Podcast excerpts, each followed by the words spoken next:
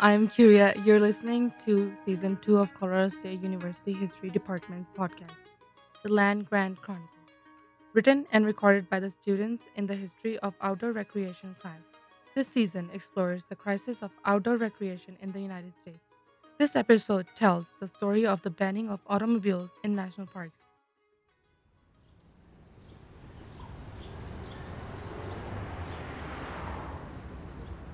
People traveling to national parks have not always been able to take their vehicles with them.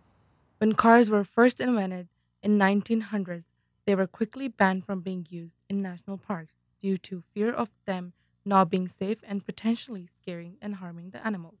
However, it took over a decade for cars to be formally banned. The thought of not using cars seems ludicrous to most people as we rely so heavily on them especially for traveling long distances like those of national parks. The issue of whether or not cars should be allowed in national parks has been ongoing since they were invented, and a solution might be found in modern day technology in eco friendly transportation. The history of automobiles being used in national parks dates back to the 1900s when Major Harry C. was concerned about animals near the national parks and did not want the automobiles to scare them away and decided to ban all the automobiles from the national parks. And of course, there were people in favor of it and people opposing it. This idea could not gain the favor of majority people. During the war happening in Europe, Mr. Wilson, the president of American Automobile Association in 1914, thought that it would be better for Americans to stay in their own countries and visit beautiful landscape at national parks, which is very well coming true nowadays with the pandemic going on. I myself have noticed while travel is limited now due to the pandemic, people are taking more road trips and are setting out to view national parks in the US. Wilson also made that clear if more cars use the roads, more federal spending in road construction and improvement would be needed. Wilson also recognized the importance of roads in the European war and assumed that improving roads in the United States would benefit the nation.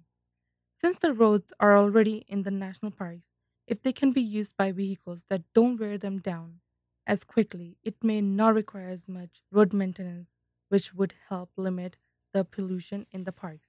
It is interesting to me that national parks banned the use of automobiles because they did not want to frighten the horses.